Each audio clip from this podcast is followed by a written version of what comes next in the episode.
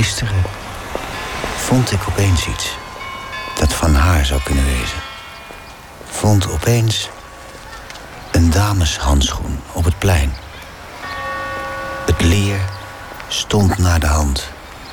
Mijn vingers licht gekromd, gekreukt bij de scharnier van de gewrichten. Heb me over haar ontfermd. Draag haar bij mij in mijn binnenzak. Vlak bij mijn hart. Met denken. Mijn sigaretdoven moet naar binnen. Naar Corrie, mijn vrouw. Ik ben haar alles verschuldigd. Hotel Schiller is geschreven en geregisseerd door Marjolein Bierens. U hoorde Marcel Hensema, Anneke Blok, Harry van Rijthoven, Rob van den Meeberg, René van Asten, David Lucier, Krijn ter Braak en vele anderen. Techniek Frans de Rond, geluidsvormgeving Mark Lin, productie Palentino Media. Deze achtdelige VPRO-productie is mogelijk gemaakt door het NPO-fonds en het Amsterdams Fonds voor de Kunst. Bezoek ook de website over Hotel Schiller. Volgende week deel 3. Koning van het Rembrandtplein. NPO Radio 1. VPRO. Nooit meer slapen.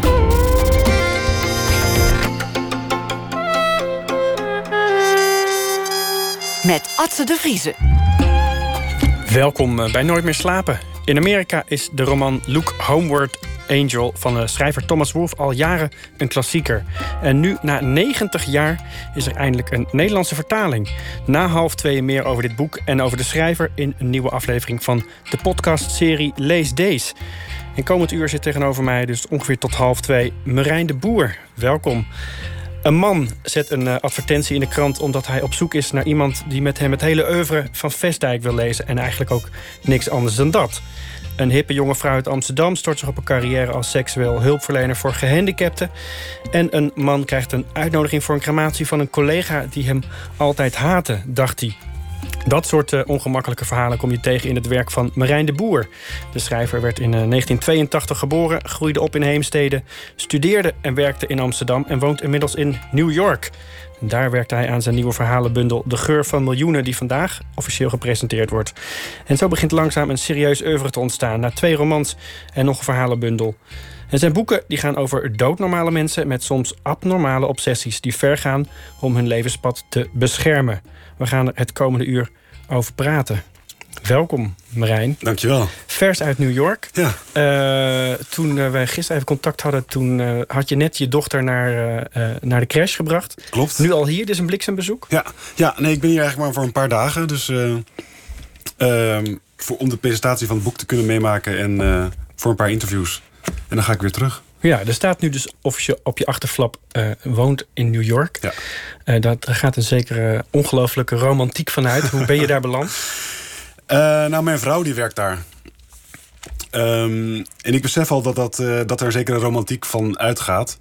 Uh, maar het is inmiddels mijn ja, dagelijkse leven en er is eigenlijk weinig... Uh, het is ook niet zo dat ik... Er zijn een heleboel mensen die vinden New York zo'n beetje de allergeweldigste stad ter wereld. Die worden daar altijd ontzettend hitsig van, van wat het met ze doet. En dat ze er ontzettend veel energie van krijgen. En ehm, al die nummers van Frank Sinatra. En dat heb ik allemaal helemaal niet. Dus die, die romantiek... Nooit gehad ook? Nooit, nee, helemaal niet. Nee. nee. Ik weet niet, ik, ik heb zelf veel meer met uh, andere steden als Parijs of uh, steden in het Midden-Oosten. Ik heb heel veel met de Russische cultuur. Maar goed, nu, omdat mijn vrouw daar, daar een baan kreeg, zijn we daar gaan wonen. Het moest maar. Nou ja, en ik vind het natuurlijk nu een, een heel bijzondere ervaring. En ehm, het is een geweldig. Uh, uh, het is een stad waar je het ontzettend naar je zin kunt hebben op een heel makkelijke manier natuurlijk. Want er is alles uh, aan, te, aan culturele dingen te doen. Dus ja, dus sterker ben, nog, ik, ik, moest meteen denken aan uh, een hoofdpersonage uit je vorige roman, Het Jachthuis. Het gaat, gaat over iemand die uh, de wereld niet gezien heeft, letterlijk, omdat hij nooit zijn huis uit geweest is, zijn hele leven niet. Maar die dus de, de wereld heeft leren kennen door de literatuur. En toen dacht ik, als er één stad is waarvan je dat kunt zeggen, die veel beschreven is in literatuur, in films, in, in fotografie, in, in alles eigenlijk, ja. dan is het New York. Nee, dat is absoluut waar. Ja. Ehm, is, is New York, is het New York dat jij nu aantreft waar je nu woont, enigszins vergelijkbaar met het New York dat je uit de kunst kende?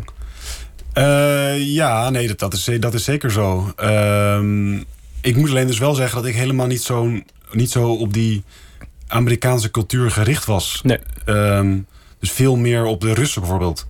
Ik heb wel best, best veel Amerikaanse literatuur gelezen, maar daar ligt mijn liefde, mijn passie eigenlijk helemaal niet. Ehm, en de afgelopen jaren heb ik eigenlijk meer een beetje het leven geleid van die Binnert. Ehm, die je net beschrijft eigenlijk. Ja. Dus die leefde, uh, dat was de hoofdpersoon van mijn vorige boek, Het Jachthuis. En die leefde afgesloten van de wereld ehm, in de natuur. En ik woonde ook drie jaar lang best wel een beetje afgezonderd. die locatie heb ik ook gebruikt voor een van de verhalen. Ja. Uh, in deze bundel. Uh, dus het was ook wel een bijzondere overgang van dat leven helemaal afgesloten van de wereld zijn naar New York. Um, waar er ontzettend veel indruk op je afkomen altijd. Ja. Um, maar ik had daardoor wel, wij hadden, mijn vrouw en ik hadden allebei wel daardoor dat we liever in Brooklyn wilden wonen dan in Manhattan. Um, dus, de, dus, daar, dus daar, daar zijn we nu ook gaan wonen. En, uh, uh, we gaan bijna dagen, we gaan allebei bijna dagelijks naar Manhattan, maar we wonen in Brooklyn. Dat vind ik een heel fijne. Uh, nou, Brooklyn is natuurlijk net zo goed stad als. Uh, dat, dat heeft niets te maken met de vrije natuur waar je vandaan nee, komt. Nee, nee, daarom. Nee, maar als het dan toch een metropool moet zijn, dan vind ik het leven in Brooklyn wat rustiger, prettiger dan in Manhattan misschien. Ja, ja. Die, die roman Het Jachthuis is denk ik wel heel belangrijk voor je geweest, hè? Ja, heel erg. Ja. Was dat, want dat was je tweede roman. Ja. Um, was dat voor jou. Is het, op wat voor manier was het een stap omhoog? Um, voor jezelf of ja, in de manier waarop mensen erop reageerden? Ja, ik kan allebei wel beantwoorden. Als, het, als ik voor mezelf spreek, dat was mijn tweede roman. En de eerste roman, daarvan zei um, Lineke Frerichs, dat is de biograaf van Neschio. En die ken ik ook persoonlijk goed. Dat vind ik een uh, heel sympathieke en slimme vrouw. En die, die was niet zo heel erg enthousiast over dat boek, De Nacht, mijn eerste roman. En die zei, ja, ik, ik had vooral het idee dat de schrijver zelf het heel erg uh, leuk vond. En daar vond ik wel. Zat wel een zekere kern van waarheid in, had ik het idee. Uh, want de nacht, daar had ik zelf ontzettend veel lol in. Um, en ik pestte de lezer, zou je kunnen zeggen, door hem heel vaak aan zijn lot over te laten. Door de verhaallijn af en toe zoek te laten zijn. Of vervolgens juist volkomen absurdistisch te maken. En na dat boek, na de nacht, had ik het idee dat ik nu een boek wilde schrijven waarin ik iets meer rekening wilde houden met de lezer. Um, dus wat minder een boek wat alleen maar mijn eigen fixaties en mijn eigen interesses en mijn eigen humor weerspiegelde. Maar ook gewoon een verhaal. Ja, dus, dus, een, dus een wat minder narcistisch boek zou je kunnen zeggen. Klinkt wat negatiever, maar ik bedoel. Uh, mm -hmm. um, wat, meer in, wat meer in contact staan met de lezer. En tegelijkertijd heb ik daar dus ik heb daar, daar zit dus veel meer een plot in dan in de nacht. Uh, en ik heb ook echt geprobeerd om te zorgen dat er snelheid in zit en dat het een goed opgebouwd verhaal is. En tegelijkertijd probeer ik dat. Speel, speel ik daar, daar in dat boek ook wel weer met de verwachtingen van de lezer. Um, maar in ieder geval, dat was het voor mij een uitdaging na de nacht om nu een boek te schrijven met wat meer plot en uh, ja, wat meer tegemoet te komen aan de lezer, zou je kunnen zeggen. Je stipte net al uh, contrast aan tussen de stad en, uh, en het platteland en de vrije natuur. Dat zit uh, in, dat, in dat vorige boek, zit in een van de verhalen van je nieuwe bundel heel nadrukkelijk. Ja. Hoe werkt het voor jou zelf? Want de stad doemt voortdurend op als een heel chaotisch en iets Ja. waar je vooral weg moet blijven. En nu zit je in New York. Ja, nee, eigenlijk als ik, als ik dus alleen maar... Als ik, mijn eigen voorkeur gaat volledig uit naar de, de natuur. Echt heel, volledig. Ja, dat is nog een probleem, lijkt me dan. Nou, nee, maar. Dat is, en, en, maar dat, eh, die strijd tussen stad en platteland, dat, heeft, dat is natuurlijk een heel terugkerend thema in een heleboel boeken in de literatuur. Eh, het zit bijvoorbeeld ook heel erg in Anna Karenina, ehm, waarin dan eh Liovin een, ehm, eh, eigenlijk een heerlijk leven leidt buiten de stad. En dan komt hij af en toe in het mondaine leven in, eh, in, Bur in Sint-Petersburg of in Moskou. Eh, en daar voelt hij zich eigenlijk helemaal niet op zijn, op zijn plek. Ehm, en dat houdt mij... Dus, dus blijkbaar is het iets universeels in de mens... van wil je nou in de stad wonen of wil je nou in de natuur wonen? En, en dat is ook helemaal niet zo gek. Dat snap ik ook goed. Want na een, een tijdje in de natuur wil je wel weer eh, naar de bioscoop of naar het theater. Eh, en na te lang in de stad te zijn geweest, heb je weer behoefte aan rust. Alleen mijn behoefte is de- aan rust is denk ik groter dan. Is bij mij wat groter uitgeslagen dan bij mensen die liever in de stad wonen. Ja, zo'n eh, zo'n stad als New York moet je op de een of andere manier, neem ik aan, eigen maken. Hoe ziet je dagelijkse routine eruit? Ehm, nou, we, zijn daar, we wonen daar sinds, vorig, sinds de, nu bijna een jaar. En ehm, mijn dochter gaat nu sinds december naar de crash. Maar daarvoor waren we eigenlijk altijd elke dag samen. En hebben we dag in dag uit New York eh, gezien. En ehm, de eerste maanden sliep ze ook nog in de wagen. Dus moest ik op, pad om haar te laten slapen. Eh, dus ik kijk nu eigenlijk terug op een heel bijzonder jaar. Ik heb, we hebben ja, echt ontzettend veel van de stad gezien. En in het weekend met z'n drieën. Ehm, en nu ze naar de crash gaat, eh gaat ze drie dagen in de week naar de crash. Dan ben ik haar 's ochtends naar de crash in Brooklyn. En dan ga ik naar huis, ga ik 's ochtends schrijven. En dan ga ik 's middags lezen op een bankje aan de East River. Ehm, Eén specifiek bankje. Eigenlijk wel. Ja. Ja? Ook een beetje omdat ik, het geba- omdat ik het gebruik voor een nieuw boek. Maar ik hou ook heel erg van eh, gewoontes. En Ja. eh, zeker in zo'n grote stad heb ik ook heel erg veel behoefte aan. En, en, elke dingen. ochtend schrijven en elke middag lezen. ja, ja. Wel- welk deel neemt meer tijd in beslag? het lezen of het schrijven? lezen. Schrijven leeft, levert, kost me veel meer energie. En is daardoor ook een kortere periode. Maar ik geloof dus heel erg in de gedachte van je moet gewoon 's ochtends vroeg schrijven, want dan ben je nog het scherpste. Ehm, en dan later in de middag eh, lezen en een beetje teruglezen wat je 's ochtends geschreven hebt. En dan de volgende ochtend weer aan de slag. Dat is, dat is een, een heerlijk, eh, heerlijk ritme. Het is dus niet zo dat je 's ochtends aan het werk bent en 's middags vrij. Dat, dat lezen, dat is echt het onderdeel van je vak, als het ware. Ja, maar voor mij is dat ook wel weer vrij. Want ik doe niets liever dan met literatuur bezig zijn. Dus zo'n dag eh, lezen en schrijven kan voor mij eigenlijk niet, bijna niet verbeterd worden. Ehm, dus, dus, dus, dus, dus ik voel me dan, ik voel me dan niet. Ik heb niet, bijna niet het gevoel dat ik aan het werk ben eigenlijk. Nee. nee. Wat mij het meest opviel aan die, eh, die nieuwe bundel van je... eh, ik begon daarmee met lezen. Ik had je eerdere romans nog niet gelezen. En verdomd, het verbaasde me ineens... krijg ik allemaal personages terug uit je debuutroman. Ja. Daar kwam ik natuurlijk pas achter toen ik daarna die roman ging lezen. Ja. Ehm, mensen waar je kennelijk niet klaar mee was. Ja. Eh, waarom was dat? Nou, ehm, een van de mooie dingen van schrijven vind ik dat je personages schept ehm, die, je- die je met heel veel details eh, beschrijft. En eigenlijk daardoor ontzettend levensecht maakt. Dus bijna zo levensecht dat je ze op straat zou kunnen tegenkomen. En tegelijkertijd blijven de personages op papier. En je weet het, ze bestaan helemaal niet echt.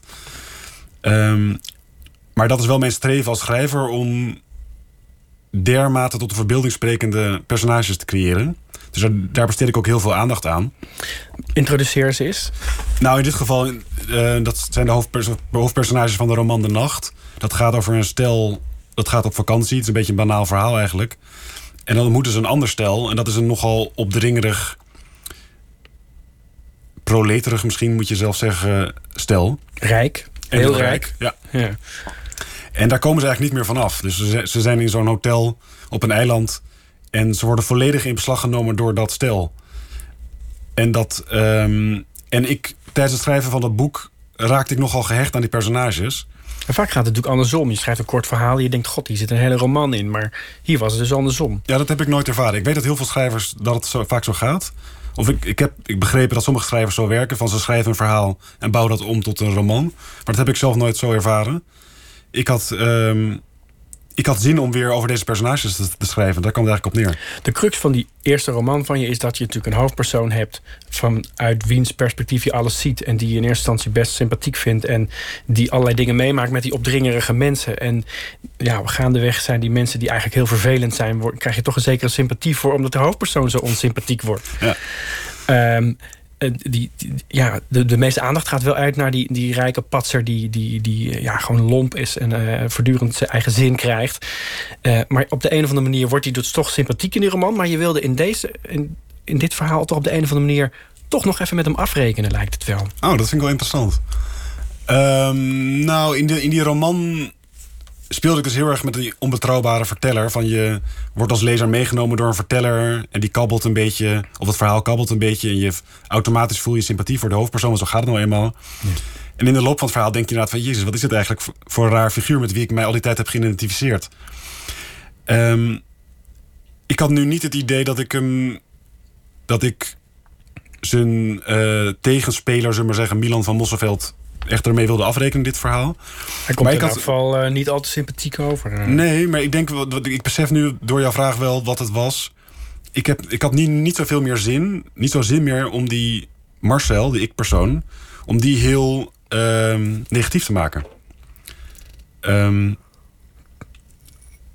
dus, ik, dus ik als schrijver heb ik mij natuurlijk ook enorm geïdentificeerd met die Marcel. En het schrijven van de nacht was een groot plezier. Maar dat je dan een personage creëert dat gaandeweg erg merkwaardig, minderwaardig en een beetje kwaad, kwaadaardig wordt ook. Dat, dat vond ik voor mijn gemoed ook een beetje onprettig. Dus ik had nu. Ik had wel zin om over deze personage te schrijven. Maar ik had niet zo'n zin om in dat drama van die eh, Marcel te gaan zitten. Ik wilde het meer op een luchtige manier benaderen. Je bent opgegroeid in Heemstede. Dat is een plek waar eh, een aantal fikse huizen staan, zullen we maar zeggen. Die Mhm. omgeving daar. Eh, dit soort figuren, als die man met die, rijke, met die dure Jaguar... ken je die heel erg uit je omgeving? Mm, Ja, dat denk ik wel. Of in ieder geval, die, kennen, die kent iedereen. Iedereen kent dat soort mensen wel. Ik En niet. Helemaal niet. Nee, maar je komt ze ook wel tegen in een, eh, op televisie of in een supermarkt of eh, waar dan ook. Of in een café. En dan erger je aan iemand die heel luidruchtig is. Denk ik. Ehm, maar nee, die maakt ook niet deel uit van mijn persoonlijke vriendenkring. Hoe zag die persoonlijke vriendenkring er ongeveer uit? F- eh, wanneer? Toen je opgroeide in, in Heemstede? Nou, ehm, ik zat op een voetbalclub en daar had ik vrienden. En ik zat ehm, op het Stedelijk Gymnasium in Haarlem. Dat speelt ook een rol in een van de verhalen in het- boek. Dus, dus ehm, ja, ik weet niet goed hoe ik die zou moeten... Ik, ik, de, mijn, ik, ik hou ontzettend veel van... Voor mij is het belangrijkste in literatuur... behalve stijl en sfeer, eh, humor. Dus in mijn contact met, met mensen en mijn vrienden... Is, heeft humor ook altijd een belangrijke rol gespeeld. Dus als we het nu over hebben over de middelbare schooltijd... wat ik deelde met die vrienden was ehm, in de eerste plaats humor, denk ik. Dus dat was eh eh Cote en de Bie en Jiskevet. Dat, dat, heeft, dat heeft mij absoluut gevormd in die jaren. Ja, dat, dat is ook een belangrijk aspect in de literatuur, in jouw literatuur geworden. Ja. Is iets wat vaak ook wel onderschat wordt, toch, humor? Nou, op de een of andere manier ehm, is het niet, is het niet, zijn heel veel boeken niet echt grappig. Of is, er, is het zelfs helemaal niet grappig? Of is het helemaal niet licht? Of is er helemaal niet iets geestigs? En dat vind ik merkwaardig en dat vind ik jammer. En ik, voor mij is een boek eh, pas echt de moeite waard als het, als het grappig is. En idealiter als het grappig is en ontroerend tegelijk. Dus als het heel lang grappig is en op een gegeven moment wordt het ook een beetje ontroerend. Dat is uiteindelijk het ideaal. Ja. Je moeder is psychotherapeut, je vader jurist. Jij kiest dan voor het schrijverschap. Hoe valt dat dan? Ehm, voor mijn gevoel dat wel.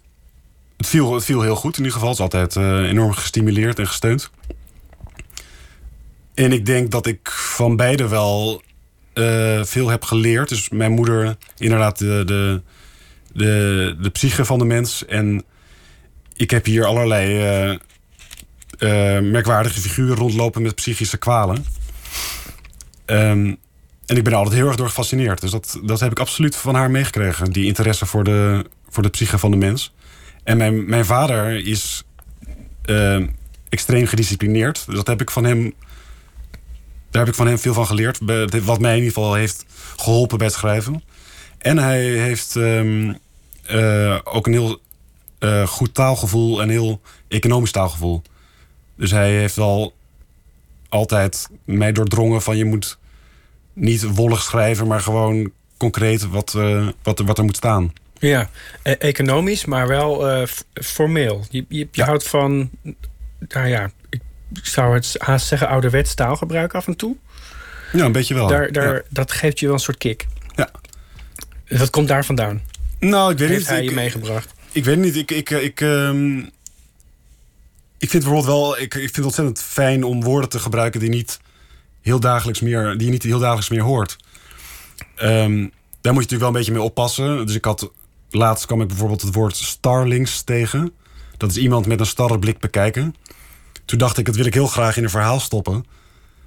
Maar toen kwam het toch wel heel erg eh, geforceerd over. En ik, ik las dat. eh, en ik dacht, nee, dat, dat komt niet goed over. En ze zeggen ook wel van, je moet alleen maar woorden gebruiken eigenlijk... die, je ja, die, met wie je, waar je helemaal vertrouwd mee bent. Ben je het daarmee eens? Ja. Ik geloof wel dat je naar synoniemen kunt zoeken. Maar zomaar heel rare synoniemen gebruiken, dat heeft... Dat komt, wat ik net zeg, geforceerd over. Maar ik gebruik in mijn dagelijks eh, vocabulaire ook wel af en toe een beetje rare woorden. Dus voor mij is dat niet, is dat niet zo gek. Ja, ik hoorde laatst iemand zeggen over Adele. Die eh, ging over een tekst van Adele. Mhm. En die gebruikte het woord lovers. En, en toen zei degene die met wie zij het nummer aan het schrijven was... wie gebruikt dat woord nou? Maar dat, uiteindelijk is dat erin gekomen... en bleek dat nou juist de crux te zijn. Ja. Mhm. Juist omdat niemand dat woord gebruikte... raakte het een snaar bij mensen kennelijk. Nou, daar kan ik me wel iets bij voorstellen. Ja. Eh, ja, die, die psychotherapeutische kant, daar kan ik me wel wat bij voorstellen. Want er lopen inderdaad nogal wat mensen rond met, eh, met, met gekkigheden. En ook met geheimen. Ik kan me ook voorstellen, als je psychotherapeut bent, ben je op zoek naar de diepste geheimen van mensen. Al dan niet weggemoffeld, eh, onderdrukt. Ja. Er zijn nogal wat mensen met geheimen in, jouw eh, in jouw boeken. Dat Klopt. is een beetje de kern. Hè? Mensen Oh, die ja. door, door dingen te verbergen, misschien wel voor zichzelf, maar zeker ook voor anderen. Eh, eh, iets proberen te beschermen, als het ware. Ja, dat vind ik wel goed gezien. En dat zit dan denk ik vooral in de ik-verhalen. Want dan heb je een heel heb je een interessant spanningsveld van een ik-persoon die het verhaal vertelt en ondertussen dingen geheim wil houden ondertussen. En dat blijkt dan uit de conversatie dat er allemaal eigenlijk allemaal andere dingen spelen. Heb je daar altijd de fascinatie mee gehad voor die diepste geheimen? Niet zo bewust, ehm, maar ik ben me wel heel erg bewust dat ehm ogenschijnlijk normale mensen dat die ongelooflijk rare figuren kunnen zijn. En dat vind ik een, een heel prettig, eh, prettig aspect. Of een, een, een, dus ik vind het ook fijn om een beetje ogenschijnlijk saaie personages te kiezen. Die vervolgens heel merkwaardig blijken te zijn. Dus een, een tandarts, nou daar wordt iemand niet meteen heel erg nieuwsgierig van. Maar dat kan net zo goed een, een, een, een boeiend personage zijn. Of een, eh, nou ja, een belegger die, eh, die geïnteresseerd is in Vestdijk. Dat, dat maakt hem interessanter dan... ehm, of in ieder geval, ik vind het interessant om ervan uit te gaan... dat die belegger niet automatisch niet interessant, niet interessant is. Als je begrijpt wat ik bedoel. Werd er aan tafel aan gesproken, over gesproken vroeger? Want eh, jouw jouw moeder was natuurlijk voortdurend met dat soort geheimen bezig. Mag daar waarschijnlijk niet over praten. Nee, nee, Tegelijkertijd doe je dat op de een of andere manier ook weer wel, lijkt me. Nou, nee. Ze, ze, zij, zij heeft gewoon beroepsgeheim. Dus zij kan niet vertellen wat ze met, eh, met cliënten bespreekt. Maar ze, ehm, ze had wel eh, eh, haar praktijk aan huis. Dus ik zag wel eens mensen. En daar gaat je fantasie alvast van. Nou ja, Rollen. precies. En helemaal vroeger gaf ze ook cursussen bij ons thuis. En toen ze begon, dus dat was in de jaren tachtig... waren die ook wat enigszins spiritueel getint. En ik weet wel dat ik dan terugkwam van de basisschool... en door de trapspijlen zat te bekijken naar wat allemaal, allemaal rare figuren... die in mijn huis elkaar aan het omhelzen waren... terwijl er klankschalenmuziek werd gedraaid. Wat deed dat met je? Nou ja, ik denk wel dat ik daar een soort fascinatie voor. voor, de, voor, eh, ik- voor dat soort mensen eh, eh, heeft mij opgeleverd. Maar dat voelt dan als, eh, om het zo maar even te zeggen, abnormale mensen. Mensen Ja. aan wie je kunt zien dat er iets eh, niet klopt, om het zo maar te zeggen. Ja. Nou, maar dat is ook wel. Dus ik heb, dit is mijn vierde boek. Ehm, in ieder geval die twee romans. Eigenlijk heb ik tot dit boek over personages geschreven die behoorlijk abnormaal zijn. Terwijl dit boek voor het eerst een boek is over personages die in eerste instantie helemaal niet abnormaal zijn. Dit boek is eigenlijk veel normaler dan mijn vorige boeken. Dus mijn vorige boek ging over een jongen die op zijn 35-jarige leeftijd nog nooit het huis uit is geweest Vrij raar. vrij raar. En knettergekke moeder heeft die eh, aan de sherry verslaafd is en, en aan de pottertjes. En haar zoon eh, dwangmatig thuis houdt. En een sekswerker die verliefd wordt op deze jongen. Dus daarvan was het uitgangspunt al... Dit zijn rare mensen. Dit moesten allemaal normale mensen zijn eigenlijk. Nou, dat is niet zo bewust gegaan. ehm, maar dat ik zo met, met zulke absurde, absurde mensen begon in het jachthuis... was eigenlijk ook, bedenk ik nu, een reactie, bedenk ik nu, een reactie op het vorige boek. Omdat de nacht begon met een heel normale situatie... en dat mondde uit in een totale krankzinnige situatie... wilde ik het in het jachthuis andersom doen.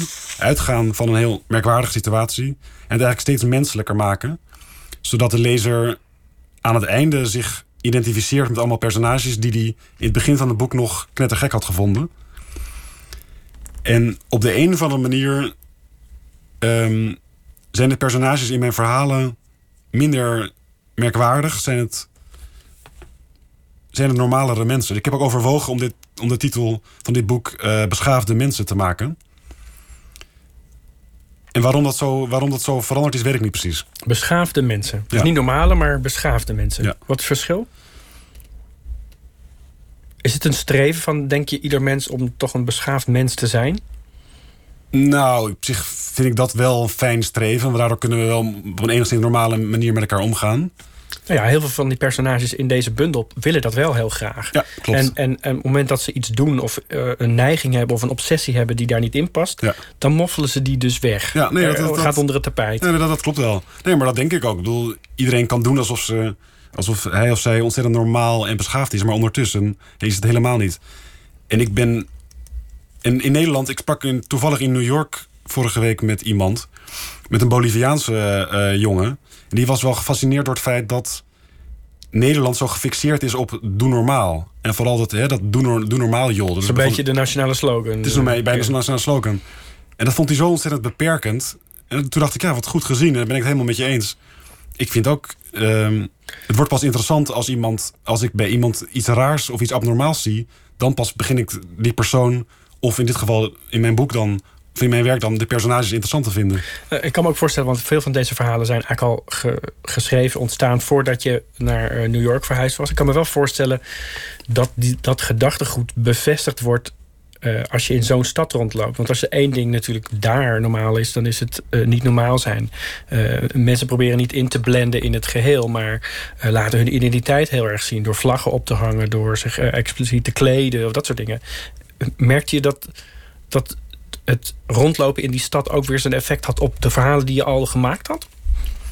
Nou, nee, dat niet per se. Ik heb, de, de bundel bestaat uit twaalf verhalen. En ik heb er in New York eh, vijf geschreven, afgelopen maanden. Ehm, ik ben niet, ik, ik, ik ervaar dat niet zo hoor. Dat ik, wat jij nu schetst van het beeld van iedereen kleedt zich raar in New York. Ik heb eerlijk gezegd, maar dat is misschien een beetje mijn negatieve benadering.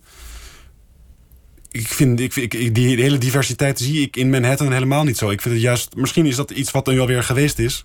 Ik vind het langzamerhand juist steeds uniformer en gladgestrekener worden. De Ja? stad. Ja. Dat is wel gek, want je ziet natuurlijk wel in New York... je per wijk verandert het karakter natuurlijk.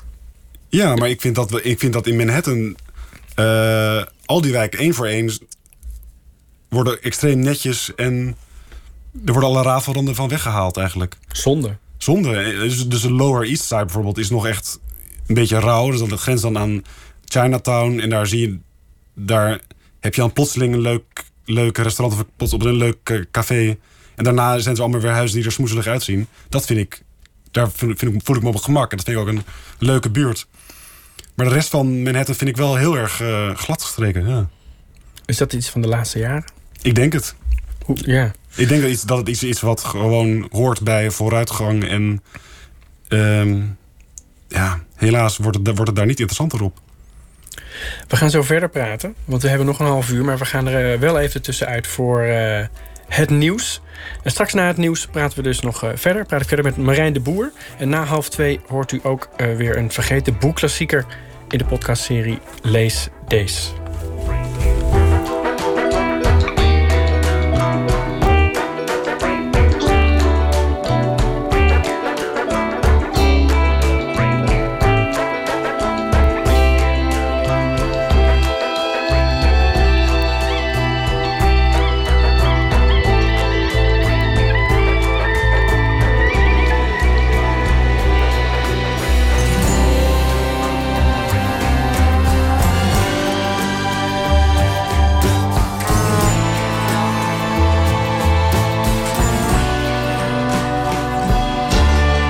Radio 1.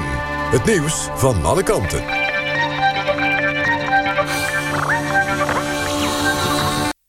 Het is 1 uur, Wouter Walgemoed met het NOS Journaal. De politieke partij DENK wil in Rotterdam samengaan met de islamitische partij NIDA. In een open brief roept DENK leden en aanhangers van NIDA op... zich bij de partijtop hard te maken voor een fusie. Volgens DENK kunnen beide partijen gezamenlijk een vuist maken tegen onrecht... waar geen enkele politieke partij in Rotterdam meer omheen kan. Voor de gemeenteraadsverkiezingen van maart waren er ook gesprekken over een fusie... maar toen hield de leiding van NIDA de boot nog af. De Viva heeft de mogelijke gastlanden voor het WK in 2026 goedgekeurd. De inspecteurs zijn langs geweest bij kandidaat Marokko... en bij de VS, Canada en Mexico... die zich gezamenlijk kandidaat hebben gesteld. Volgens de Wereldvoetbalbond voldoen alle landen aan de minimumeisen. Wel vinden de inspecteurs dat de stadions, accommodaties... en de transport in Marokko beter kunnen. Op 13 juni wordt bepaald waar het WK in 2026 wordt gehouden. Dat gebeurt voor het eerst in een openbare stemming... met alle nationale bonden om corruptie te voorkomen.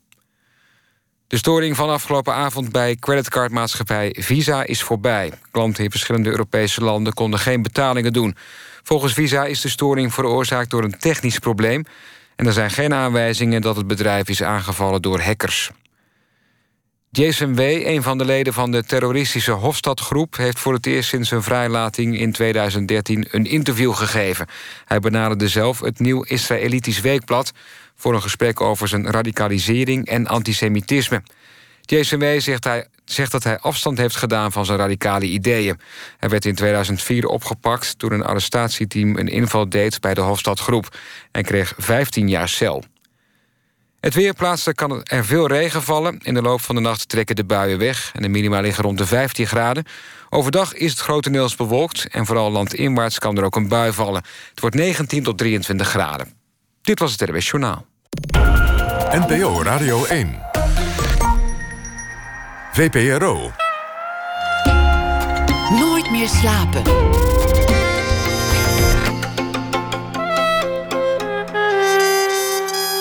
Met Atze de Vriezen.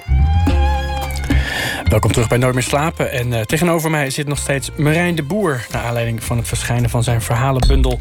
De Geur van Miljoenen.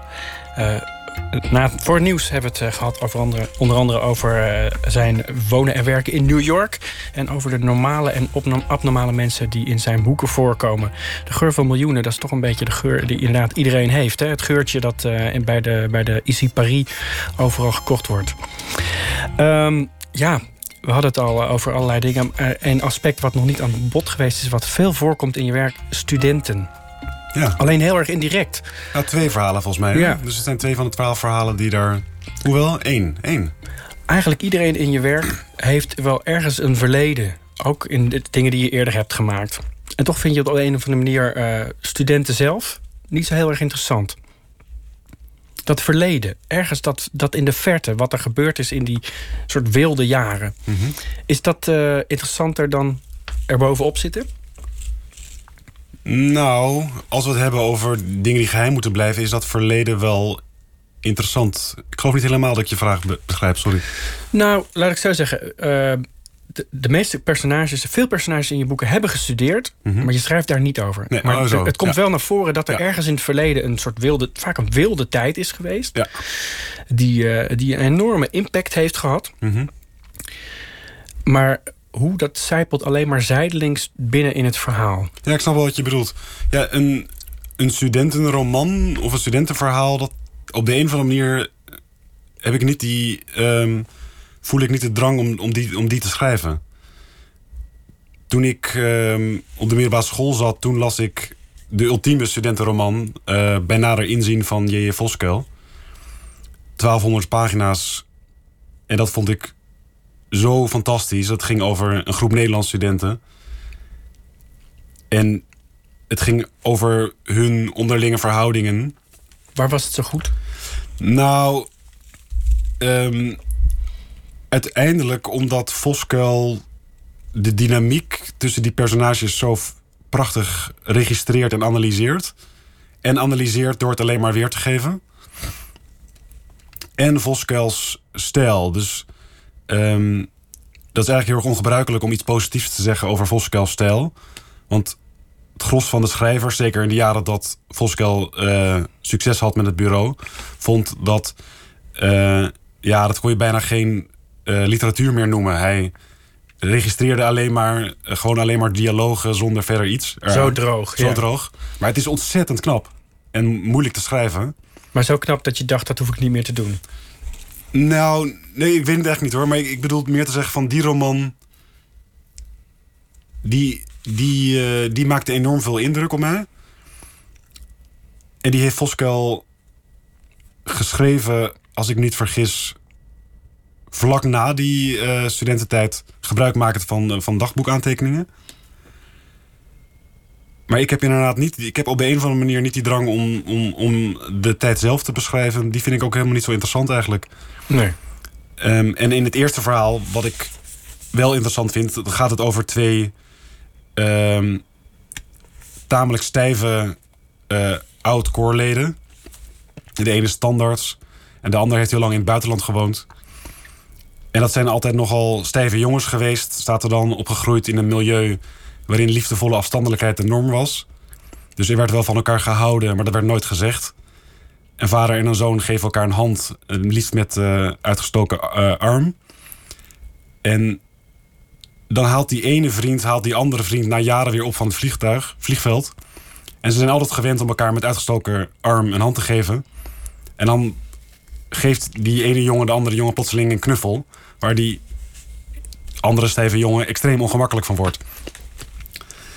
En nou, dat vind ik een heel ehm, eh, prettig, eh, prettige dynamiek tussen die twee. Omdat het dus twee mannen zijn die extreem vormelijk en... Nou, we zijn weer bij beschaafd en stijf en netjes. En dan in de loop van het boek komt er van alles boven over die studententijd. En ook dingen die die, die, die beschaafde tandarts eigenlijk helemaal niet, weer, niet wil, wil zien. De kern is uiteindelijk dat ze gewoon ehm, verliefd op elkaar waren en dat nooit durfden uit te spreken. Dat kon niet. Dat binnen kon die, niet. Of binnen die cultuur. Ja, precies. Ja. Ja. Je hebt zelf bij een studentenvereniging gezeten. Ja. Maar je studeerde eh, letteren. Ja. Ben je dan een buitenbeentje? Ja, dat dan wordt wel eh, als heel merkwaardig, eh, als heel merkwaardig beschouwd. Over het algemeen. ehm, maar hoewel. Ja, ik zat bij een dispuut binnen, de, binnen een vereniging. En ik denk dat binnen die vereniging. Werd het wel als iets totaal excentrieks gezien. Iemand die geïnteresseerd is in literatuur en boeken. Ik kan me voorstellen dat het ook wel prettig is om zo'n soort buitenbeentje te zijn. Op bepaalde manier. Ja, ik zeg excentrieks, maar dat is eigenlijk een beetje positief. Nee, dat, daar was gewoon niet echt begrip voor. Maar in ieder geval, maar, maar, binnen, mijn, maar binnen mijn vrienden en binnen dispuut heel erg. Dus eh, ja. Ik moet zeggen, ik heb zelf ooit zes uur ontgroening gedaan. Toen ben ik daarna bulderend van de lach weggelopen. ja. Maar ik kan me ook voorstellen, eh, ja, je, je hebt het gevoel dat je daarbij moet gaan. Misschien hoort het wel zo vanuit waar je vandaan komt. Eh, Ja. Ik weet het niet, hoe dat Nee. zo gaat. Ja. Eh, maar je, je moet dan die soort rituelen ondergaan, als het ware. ja. Hoe ging dat? Nou, ook wel beelderend van het lachen hoor, zoals jij eh, beschrijft. Maar op een positieve manier. Ik heb, dat, ik heb dat helemaal niet op een onprettige manier ervaren. En ik zat dus nogmaals bij een dispuut. Wat dat ook op een heel leuke en helemaal niet kwaadaardige manier eh, invulde. Dus ik heb het helemaal niet belastend of moeilijk of vervelend ervaren. Ik heb het als een hele leuke, leuke tijd gezien. Ja. Eigenlijk. Maar ergens sluipen die excessen waar het tegenwoordig zo vaak over gaat, dan toch wel ergens eh, je, je, je verhalen binnen. Bijvoorbeeld in het verhaal waar je het net over hebt. Ja. Maar ook in je eh, debuutroman, waarin sprake is van een meisje dat onder de tafel eh, heeft Oh ja. gezeten om Ja. de, ja, alle huisgenoten van de man waar ze de nacht mee Ja. doorgebracht heeft, een, zoals het dan heet, speciaal ontbijtje te Ja, bezorgen. een leidsontbijtje is dan. Leidsontbijtje, ja. ja. Dat, dat ging zo?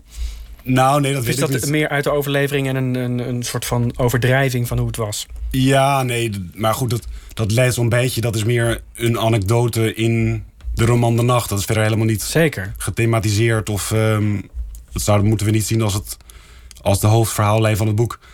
Maar nee, het is een detail, het is absoluut. een, gewoon een detail en het is een, in wat je zegt, een anekdote. Terwijl in dit eerste verhaal, in dit boek, gaat het wel over een excess wat die tandarts ehm, helemaal niet onder ogen wil zien. Maar ik, wil voor alle duidelijkheid niet. Ik, geloof, ik hoor nu ook wel van alles, van alles over al die excessen en et cetera. Ehm, het is niet zo dat ik dat aan de kaak wilde stellen. Ik, ik, ik vind het meer. In dit verhaal is, vond ik het een, vind ik het interessant gegeven in die dynamiek tussen die twee over stijve, beschaafde jongens. Zeker, maar er zit ook wel ergens iets interessants wat ook raakt aan waar je vaak over schrijft. Mhm. Je hebt eh, ergens de dynamiek tussen routine en dat dingen gaan zoals ze gaan en ook zo moeten blijven. Mhm. En die gaandeweg overgaan in rituelen. En als het een ritueel heet, dan is het meer bijna iets heiligs, iets onaantastbaars. Ja. Dat zie je bij studentenverenigingen natuurlijk heel vaak gebeuren. Ja. Ik kan me voorstellen dat die dynamiek jou wel interesseert als schrijver. Ja. Nou ja, en ook wel, ook wel in, in, in literatuur ook. Ehm, want ik vind het enerzijds ongelooflijk aantrekkelijk om heel traditioneel te schrijven en heel erg bij wijze van spreken net zo traditioneel als de 19e eeuwse Russen die het allerbeste schreven eigenlijk ooit. Ehm, en tegelijkertijd vind ik het ontzettend prettig om die verhaalwetten en verhaaltradities voortdurend een beetje op de proef te stellen en te veranderen. Ehm, vooral in het jachthuis heb ik daar mee gespeeld. Dus dat is, dat, is, dat is ook iets interessants. Dat is ook iets waar, waarin kunst in ieder geval zich ontwikkelt... doordat er enerzijds wordt gedaan zoals het altijd ging... en steeds ook, ook weer een beetje anders wordt gedaan. Maar dat, dat klein beetje anders vind ik wel fundament- fundamenteel. Dus niet heel erg anders... maar dat het grotendeels wel gaat zoals het eigenlijk altijd ging... maar dat je er kleine dingetjes ehm, mee speelt. Ja, je, je zegt het, is, eh, het zijn details, het, zijn, het is niet het fundament van mijn, eh, van mijn werk. Toch heb ik wel het gevoel dat je op de een of andere manier bewust of onbewust vraagtekens zet bij de manier waarop het gaat bij eh, het hogere segment waar je, waar je vaak over schrijft. Die Milan, die, die gewoon een rijke man is met een Jaguar, die zich het gevoel heeft dat hij zich van alles kan permitteren. Ja. En wat dat betreft is dat natuurlijk wel een heel actueel thema. Want daar Ja. hebben we het heel vaak over. Over wat mag de elite, wat kunnen de mensen die de macht hebben zich eigenlijk permitteren. Ja, nee, dat, dat is absoluut waar. Nee, Milan is een voorbeeld van ja, de proleterige elite. Dus de elite die niets weet van boeken, kunst, cultuur, et cetera. Ehm, dus dat, dat, dat, dat maak ik wel flink belachelijk, ja. En dat, dat, is, dat, is, eh, dat moet ook, vind ik. Dat lijkt me nodig. En anderzijds heb je bijvoorbeeld het verhaal... eh, het cassettebandje dat gaat over een bankier, inderdaad weer over uit het hogere segment, die ehm, s'nachts door New York wandelt nadat hij naar de opera is geweest. En die wandelt helemaal door Manhattan naar zijn huis in Brooklyn Heights. En die denkt dan eigenlijk terug aan de middelbare schooltijd. En hij was toen heel erg geïnteresseerd geraakt in literatuur. Maar hij kwam wel in een, uit een milieu waarin dat toch niet de bedoeling was dat je Nederlands ging studeren. En hij werd dus ook, hij ging economie studeren. Tot tevredenheid van zijn vader en broer of eh, eh, familie, we maar zeggen. En tot ontevredenheid van zijn leraar Nederlands En zichzelf. en zichzelf uiteindelijk. En dat drama van zo iemand die dus eind 30 is en bankier is in New York. En beseft dat hij eigenlijk helemaal geen tijd meer heeft gehad voor enige culturele belangstelling in zijn leven door zijn hele drukke baan. Terwijl hij die vroeger wel had. Dat vond ik een mooi gegeven voor dat verhaal. Ja, die literatuur duikt ongelooflijk vaak op, hè? Als, Ja. bijna als een soort personage. Ja. Eh, heel veel van je, van je verhalen zijn ook gebaseerd op andere verhalen weer. Die, dat benoem je ook heel graag. Ja. Je, je, je, je dicht wat dat betreft de literatuur echt een enorm belangrijke rol in mensenlevens toe. Ja. Wat ook blijkt uit dit verhaal. Op het moment dat iemand dat zichzelf niet toestaat, dan volgt toch een soort verarming van je leven Ja, eigenlijk. eh, hij, heeft een soort van een zielloos leven, lijkt, gaat hij daardoor leiden. Omdat hij niet meer aangeraakt wordt door kunst. Zo voelt het voor jou ook. Zo wezenlijk. Ja, absoluut. Ja, ik, vind dat, ik vind dat wat het leven de moeite waard maakt, uiteindelijk. Ehm, en ik vind het ook altijd aantrekkelijk om te reageren op andere literatuur, inderdaad. Dus ik heb ook één verhaal, dat is van eh, Gogol de Kalesh. En dat is, een, als je dat navertelt, is het eigenlijk een flauwe mop. En Tolstoy vond het eh, zo'n beetje de allerhoogste literatuur denkbaar. En dat verhaal dat heeft me dan zo lang bezig gehouden dat ik, het, dat ik daar graag een soort variatie van wilde maken. Ehm, en zo zijn er nog wel meer voorbeelden. Dus ik heb ook één verhaal geschreven naar aanleiding van een roman van Robert Weelagen. Over een dubbelganger. Dat is een klassiek thema in de literatuur. Ja. Wat je bij wijze van spreken een keer uitgeprobeerd moet hebben. Nou, klopt precies. En dat, dat wilde ik dus ook een keer uitgeprobeerd hebben. En ik wilde tegelijkertijd schrijven over dat thema van de dubbelganger in de literatuur. Dus er zitten ook eigenlijk een beetje essayistische stukken in dat verhaal. Je gaat er eigenlijk boven hangen. Ja. Wat ik namelijk interessant vind, is dat al die dubbelgangersverhalen gaan altijd over de ontmoeting met een eh, betere ik. Dus iemand die je idealiseert. Ehm, terwijl het zijn dus eigenlijk altijd minderwaardigheidsverhalen. Je voelt je niet goed en je ziet een alter ego die is knapper, slimmer, et cetera. Ik vond het interessant om dat om te draaien. Dus in mijn verhaal gaat het eigenlijk over een krachtige hoofd, hoofdpersonage. Ehm, ja, dat een minderwaardige versie van zichzelf tegenkomt. een enorme, beunhaas. En, eh, en ook een beetje degene die hij vroeger was, met wie hij helemaal niks meer te maken wil hebben. Toch dat, eh, dat die geest uit het verleden weer, die, Ja, eh, die weg Ja. wilt moffelen als het Ja, ware.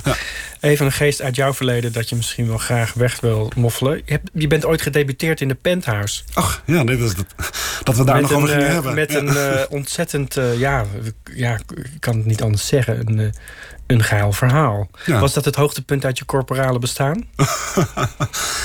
Ehm, nou, ik weet niet zozeer of dat met elkaar te maken heeft hoor. ik, ehm, Je deed mee aan een wedstrijd en je stuurde wat in. En, ja, klopt. Ja. Ja. Ja. nee, ik zag, ik las, eh, ik was 21 en ik las de Penthouse. En daar stond een prijsvraag in. En toen dacht ik, nou, laat ik maar eens proberen om, dat, eh, om daar aan mee te doen. En dat werd gepubliceerd. Enerzijds nog met schrik, want ik had er niet bij gezet dat ik eh, anoniem gepubliceerd wilde worden. Hebben ze toch maar gedaan. Hebben ze gelukkig zonder, wel gedaan. Zonder dat ze... ja, ja. ja. Ja, ik, ik, ja, ik, we hoeven het helemaal niet verder over dat verhaal te hebben natuurlijk. Maar het raakt wel aan iets, eh, aan een eh, vorm van geheimen die in je verhalen vaak voorkomt. Namelijk seks met iemand waarmee je het nou bij uitstek niet moet doen. Hm. Mensen hebben met de, met de raarste mensen hebben ze seks. In dit geval dus met een tante. ja. Dat kan natuurlijk echt niet. Eh, er is sprake van seks met een schoonmoeder. Er is sprake van seks met een 16-jarige. Er is sprake van eh, studentenverenigingen waar dingen gebeuren die eigenlijk echt niet eh, kunnen. Hm. Eh, er is ook nog eens sprake van iemand die haar lichaam verkoopt. En dat natuurlijk ook niet op verjaardagsfeestjes vertelt. Om seks te hebben met gehandicapten. ja, Daar zit echt een hele rare fascinatie in. nu je het zo zegt. ja. Ongeoorloofde of, of merkwaardige seks. Waar komt dat vandaan? Ja, nou, als ik dat eh, opgelost had, dan. dan schreef ik misschien wel iets uit mijn nee, grapje. nee, dat moeten niet. toch even uit. Ja. Nee, dat, nou, misschien is dat het inderdaad. Misschien moet dat er even uit. Ja, Is het leuk om een scène te schrijven waarin je de lezer dwingt uit te roepen: nee, doe het in godsnaam niet? Ja, nee, dat is, dat is absoluut heerlijk. Ja. Nee, ik, ik geef toe dat ik soms ook wel eens sta te kijken van wat er uit, eh, uit mijn toetsenbord eh, gekomen is in dat soort opzichten.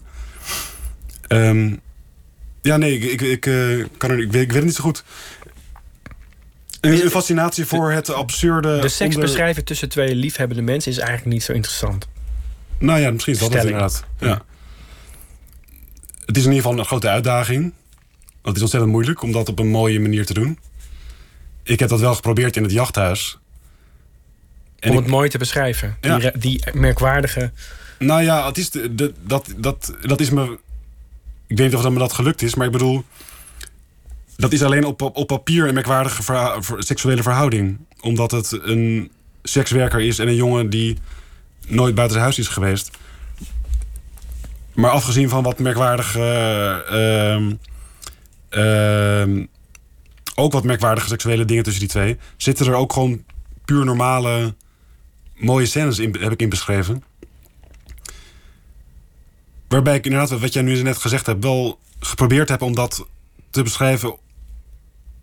Zoals het op een, op een niet belachelijk makende of een eh, perverse manier. Nee. Nee, nee het is ook, dat is juist het gekke natuurlijk ook. Op het moment dat, eh, dat je in zo'n situatie belandt... als- of als je personage in zo'n situatie belandt... Ja. dan voelt het vaak natuurlijk juist helemaal niet als gek of als ongeoorloofd. Nee. Maar, maar wel dingen waar je misschien later op terugkijkt... en ze dan liever Ja. door de achterdeur afvoert. Ja, nou ja, dat is, ook- in een van die verhalen komt dat voor hoor. Dat er dus inderdaad eh, iets plaatsvindt waarbij die hoofdpersoon later liever niet meer eh, op terugkijkt.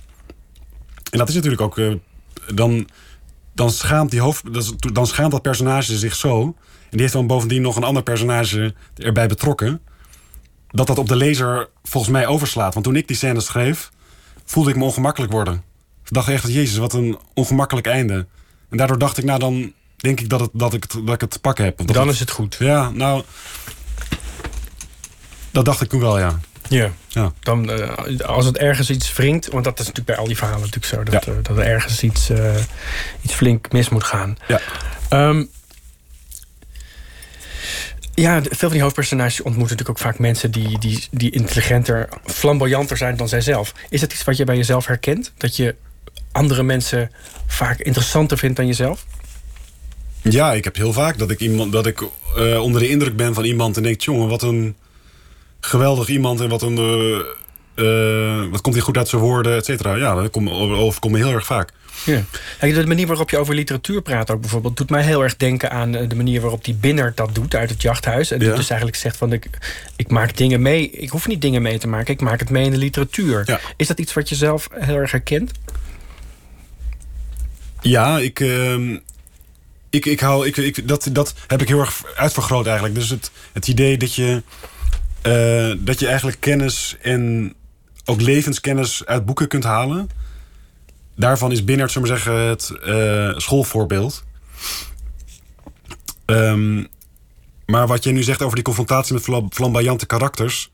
zie je dat natuurlijk in literatuur heel erg vaak. Want dat is een heel fijne botsing tussen twee figuren. Eigenlijk komt het ontzettend vaak voor dat je een... en zeker in de Nederlandse literatuur... dat je een beetje een zullig hoofdpersonage hebt... hebt dat een flamboyante ehm ander personage tegenkomt. Niet alleen in de Nederlandse literatuur, je hebt het overal. Je hebt ook in On the Road bijvoorbeeld. Je hebt, eh, nou ja, zijn legio voorbeelden, denk ik. Maar is ergens ook wel iets tragisch. Want ergens, bij de meeste mensen, is natuurlijk toch de drang om zelf eh groots en meeslepend te leven. Ja, nee, dat is een interessante eh, invalshoek. Maar ik denk, de- ik denk dat daarin wordt weerspiegeld dat veel eh, schrijvers ehm, introverte mensen zijn en daardoor gefascineerd zijn door mensen die helemaal geen last hebben van remmingen en eh, extravert zijn. Je beschouwt jezelf ook als een introvert persoon? Ja, absoluut. Ja. Ja. En ik denk ook dus dat ik. ehm, dat introvert zijn en schrijven, dat dat ontzettend dicht bij elkaar ligt. Als ik een heel extravert iemand was geweest. Die weinig last had gehad van remmingen. en voortdurend precies zei wat ik voelde tegen iedereen. ehm, dan had ik denk ik niet de behoefte gehad om te schrijven. Dus. ehm, dus ik denk dat het met elkaar te maken heeft. Ik, ik, kan me niet, ik kan me niet zo goed voorstellen dat een schrijver. Maar dat is een enorme generalisatie. Dat een schrijver extreem extraver, extravert is. En nu zullen we zeggen. het tegendeel beschrijft van de introverte schrijver. Ja, maar je hebt natuurlijk ook nog steeds wel de kroegen waar de schrijvers het hoogste woord voeren. Je hebt natuurlijk zelf een paar jaar in dat literaire circuit rondgelopen. Dat heb je nu, nu ja, toch een beetje noodgedwongen achter je moeten laten. Mis je dat? Het Ja. literaire circuit? Ja, nee, mis ik zeker. Ja. ja. Ehm, hoe, hoe, hoe ging dat? Zat je daar echt volop in? Of hoe? nou ja, ik, ik was tien jaar lang redacteur van uitgeverij van Oorschot. ja. Dus ik zat echt midden. Ik zat, en ik had daardoor heel veel contact met, met schrijvers. En ehm, ook wel met schrijvers van andere uitgeverijen. En tegelijkertijd had ik daar altijd een beetje een. ehm, zoals de meeste schrijvers overigens hoor. Maar een, een beetje een dubbel gevoel bij. Dat ik tegelijkertijd heel veel behoefte had om me daaraan te onttrekken. Maar nu ben ik er inderdaad even helemaal van ontrokken. En dan vind ik het toch wel jammer dat ik niet. Wat op een wat regelmatigere basis eh, in de literaire wereld in Nederland zit. Maar goed, dat komt wel Kan weer- dat? Als in, kan- kan je helemaal daarbuiten staan? Of, of, of mis je dan toch iets wezenlijks? Ja, ik, ik, ik mis soms toch echt wel in, in New York het, eh, het praten over, over boeken met, met andere schrijvers. Ik, nou, ik werkte dus voor een uitgeverij. En had ik eigenlijk heel de dag door contact met mensen om over literatuur te praten. En dat inspireerde me ook ontzettend. Ja, zeker op het moment dat je zegt van literatuur voedt mijn eigen verhalen. Ik Ja. heb die input nodig. Ja. Maar goed, dus, dus, maar dat, het hebben van een kantoorbaan was tegelijkertijd ingewikkeld om te combineren met schrijven. Dus vroeger werkte ik echt van 9 tot 5. Ik ging ook om 5 uur naar huis. En dan ging ik van 5 tot 7 eh, schrijven elke dag. Ehm, nu heb ik de luxe. Op hetzelfde bankje. Op, nou, op hetzelfde bureau, ja. Ja, nee, ik ben enorm. Ik hou ontzettend van gewoontes. En ook omdat, het- om, het, om, om op die manier ehm, productief te zijn. Als ik, als ik dat niet doe, dan word ik, ben ik niet productief. Dus Ja, dat- die, die, die, die gedrevenheid die je van je vader meekreeg om. Als Ja. je die discipline hebt om elke dag hetzelfde te doen. ja, Er zijn mensen die daar helemaal gek van worden, die dat helemaal niet kunnen. Die Nee, gewoon klopt. als ze een maand hetzelfde doen, denken: ja, mijn leven is saai. ja. Ik func- functioneer daar heel erg goed bij. Ehm, ik heb nu dus de, de, de, luxe dat ik een dag heb. Ik, hoef, ik heb geen kantoorbaan nu in New York. Ik kan de hele dag aan lezen en schrijven werken. Dat is, eh, dat is fantastisch.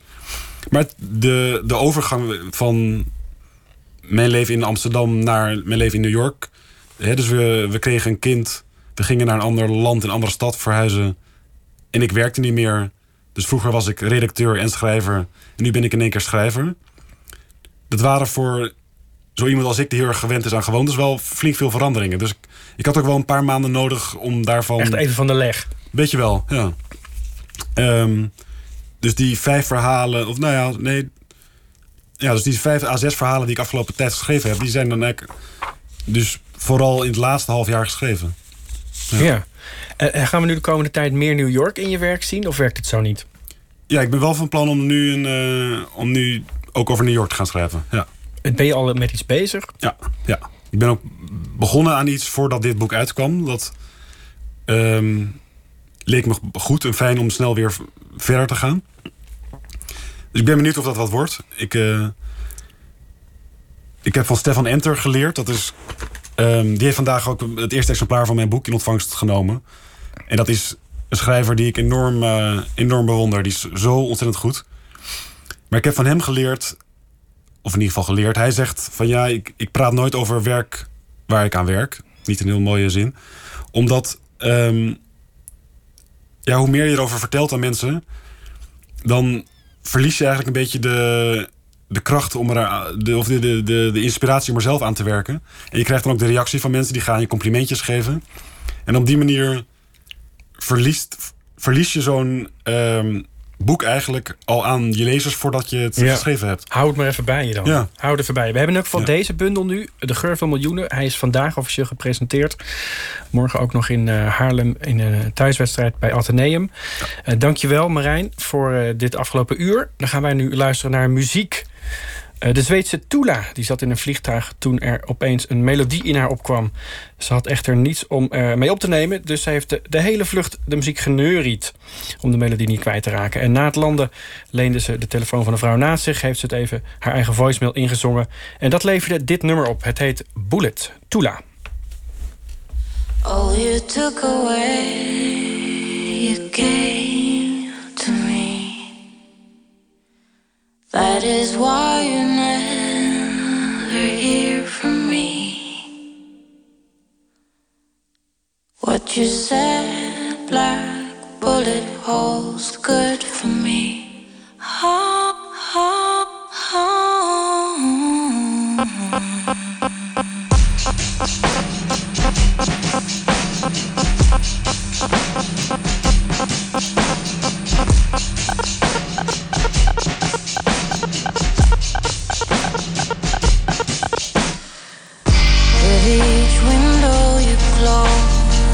became you. Every feather you stole, I grew double new. What you said, black bullet holes, good for me.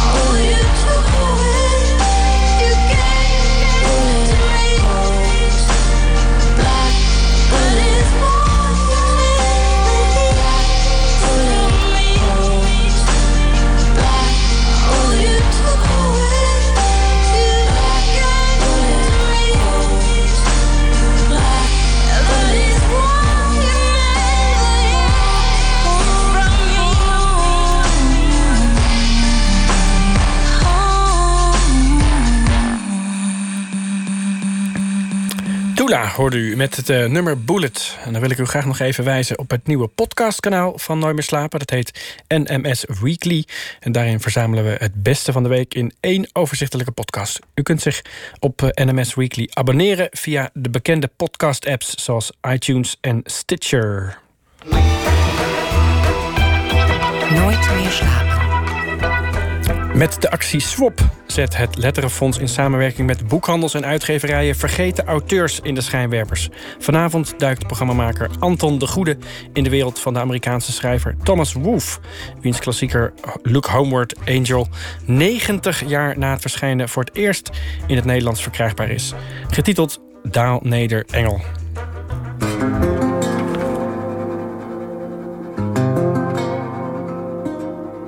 Alleen gelaten achter de luiken waar hij sliep. In een kamer waar het dikke zonlicht zich afdrukte in strepen op de vloer, voelde hij zich door pijloze eenzaamheid en treurnis bekropen. Hij zag zijn leven voor zich in het mistroostige verschiet van een bospad en begreep dat droefheid zijn voorland was. Gekooid in dat kleine hersenpannetje, gevangen in dat kloppende, o zo geheime hart, moest zijn leven zich altijd door corridors van eenzaamheid bewegen. Teloor. Welkom bij Lees Deze, de podcast over vergeten meesterwerken. Ik ben Anton de Goede en deze aflevering gaat over het boek Daal Neder Engel van Thomas Wolfe. Nee, niet Tom Wolfe, maar Thomas Wolfe. Hij schreef een Amerikaanse klassieker, Look Homeward Angel, met als hoofdpersoon Eugene, een opgroeiende jongen in Asheville in het zuiden van de Verenigde Staten aan het begin van de 20ste eeuw. Het boek verscheen 90 jaar geleden en is eigenlijk onbekend.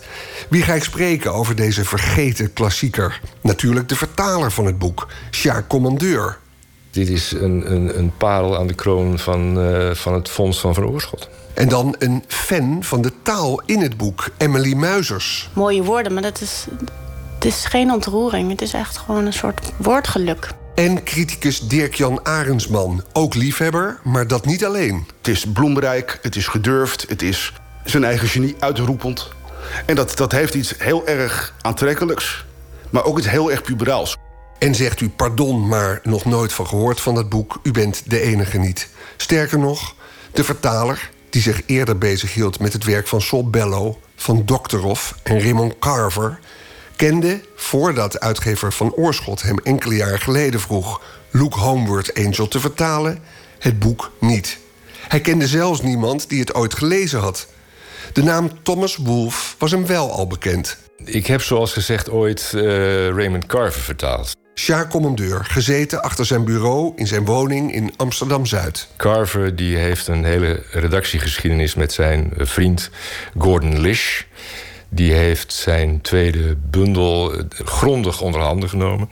En uit de literatuurgeschiedenis in Amerika was eigenlijk maar één voorbeeld bekend waarin dat ook zo gegaan was. En dat was het geval van Thomas Wolfe en Maxwell Perkins.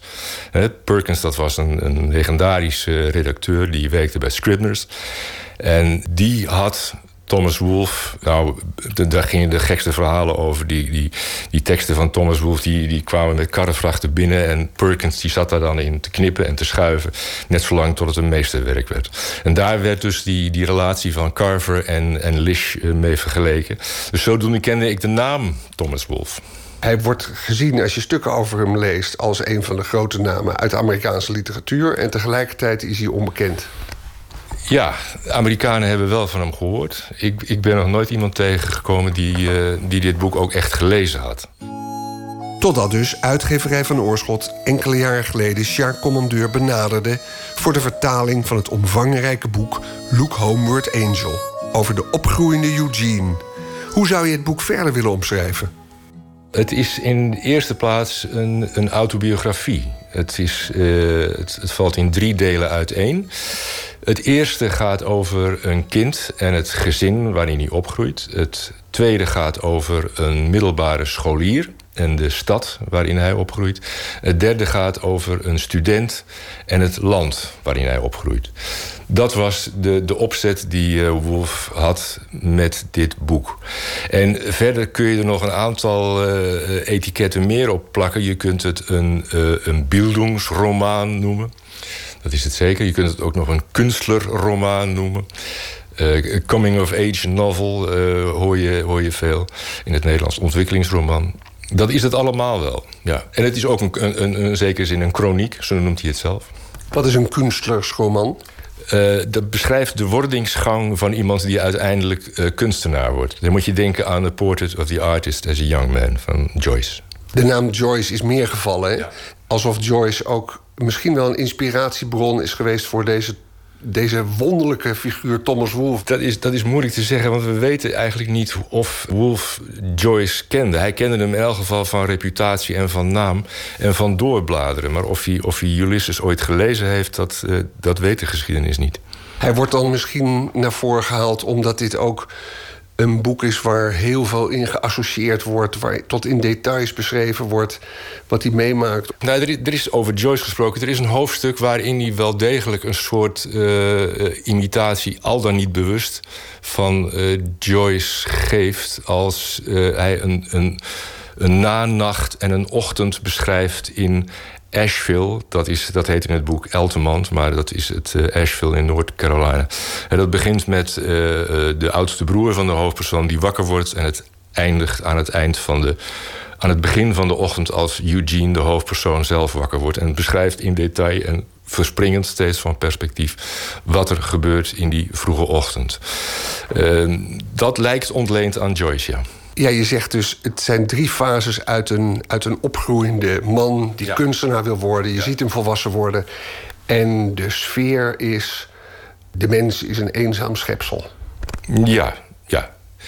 Mensen zijn eh, eenzamen voor elkaar. Ja. De mensen zijn niet kenbaar voor elkaar.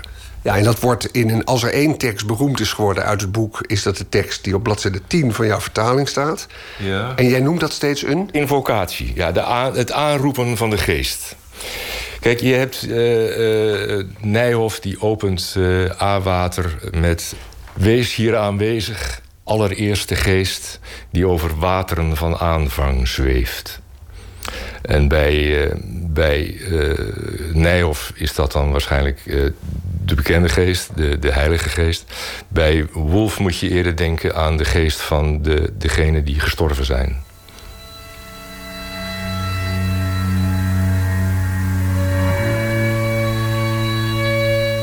Wie van ons heeft zijn vader in het hart kunnen zien?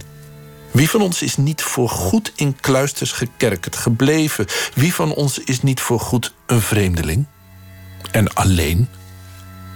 Ah, woestenij van verlies. In de labyrinthische hitte teloor. Tussen lichtende sterren op deze oververmoeide lichtloze sintel teloor. Vanuit een woordloos herinneren zoeken we de grote vergeten taal, de verloren eindweg naar de hemel. Een steen, een blad, Een ongevonden deur. Waar? Wanneer? Ach, geest. Teloor en door de wind beweend. Kom weer terug.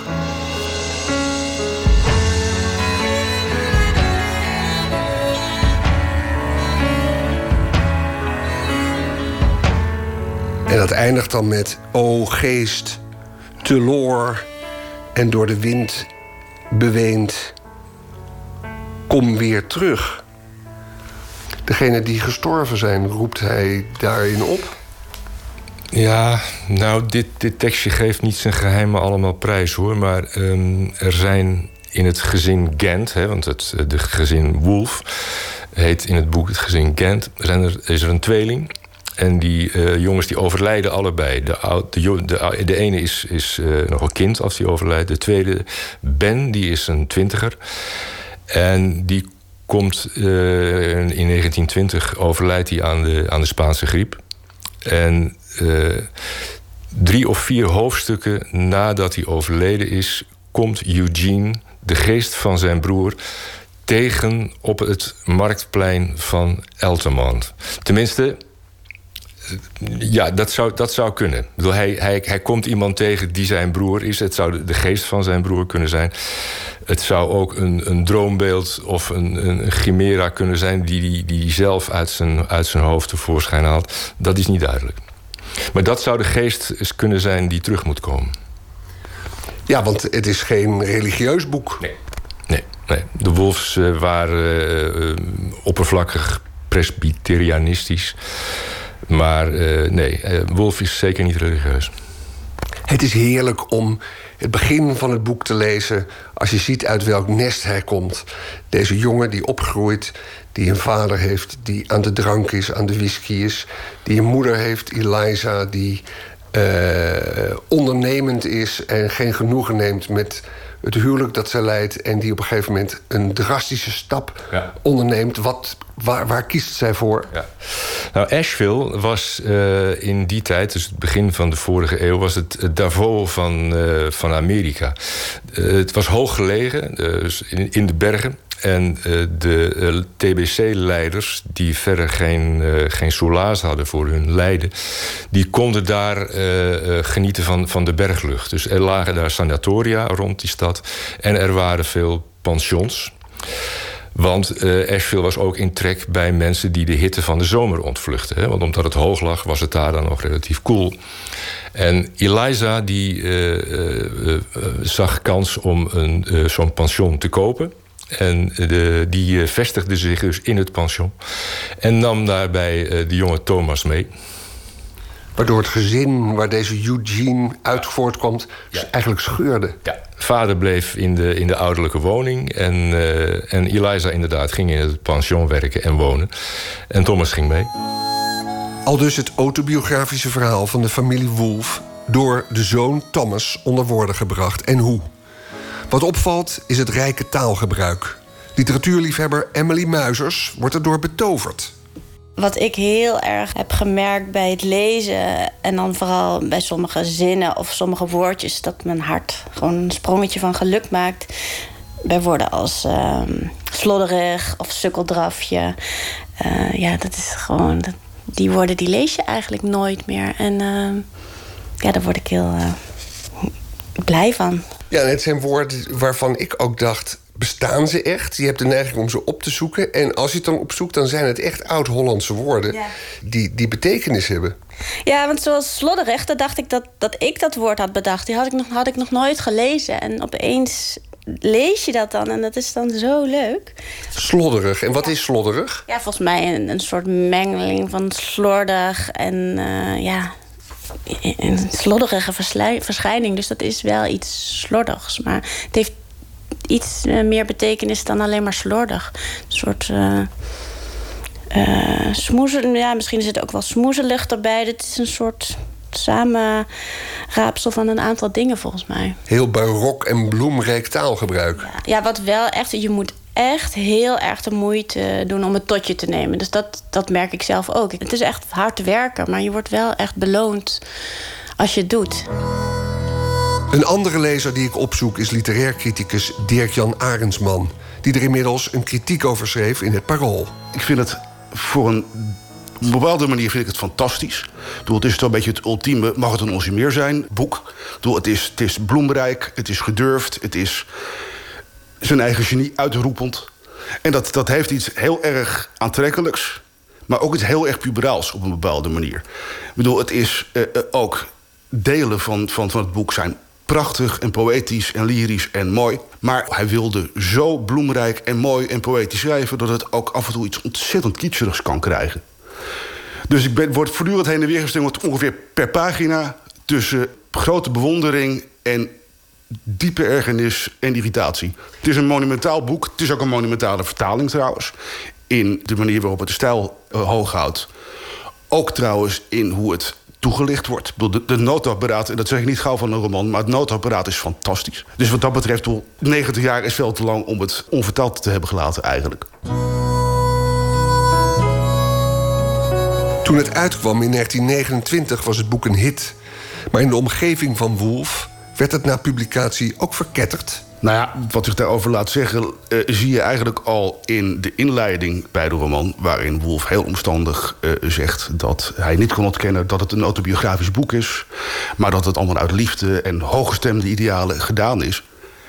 Daar dachten sommige van de uh, inwoners van zijn dorp ongetwijfeld anders over. Gewoon omdat ze voor een deel ook als domme, geschreeuwende hulpbillies werden neergezet.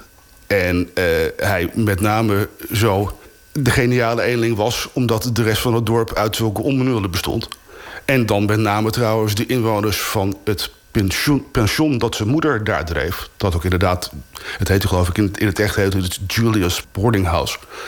Maar dat is ook daadwerkelijk een plek geweest waar hij heel getrouw, maar niet heel vlijend, de bewoners van beschreef. En die waren uiteraard zielend dat ze zich zo herkenbaar teruglazen ook. En nu geldt dit boek als een boek voor schrijvers. Van Philip Roth, van Bellow, van uh, Jack Kerouac. Mm -hmm. Schrijvers die dit boek altijd als een soort uh, cultboek met zich meedroegen.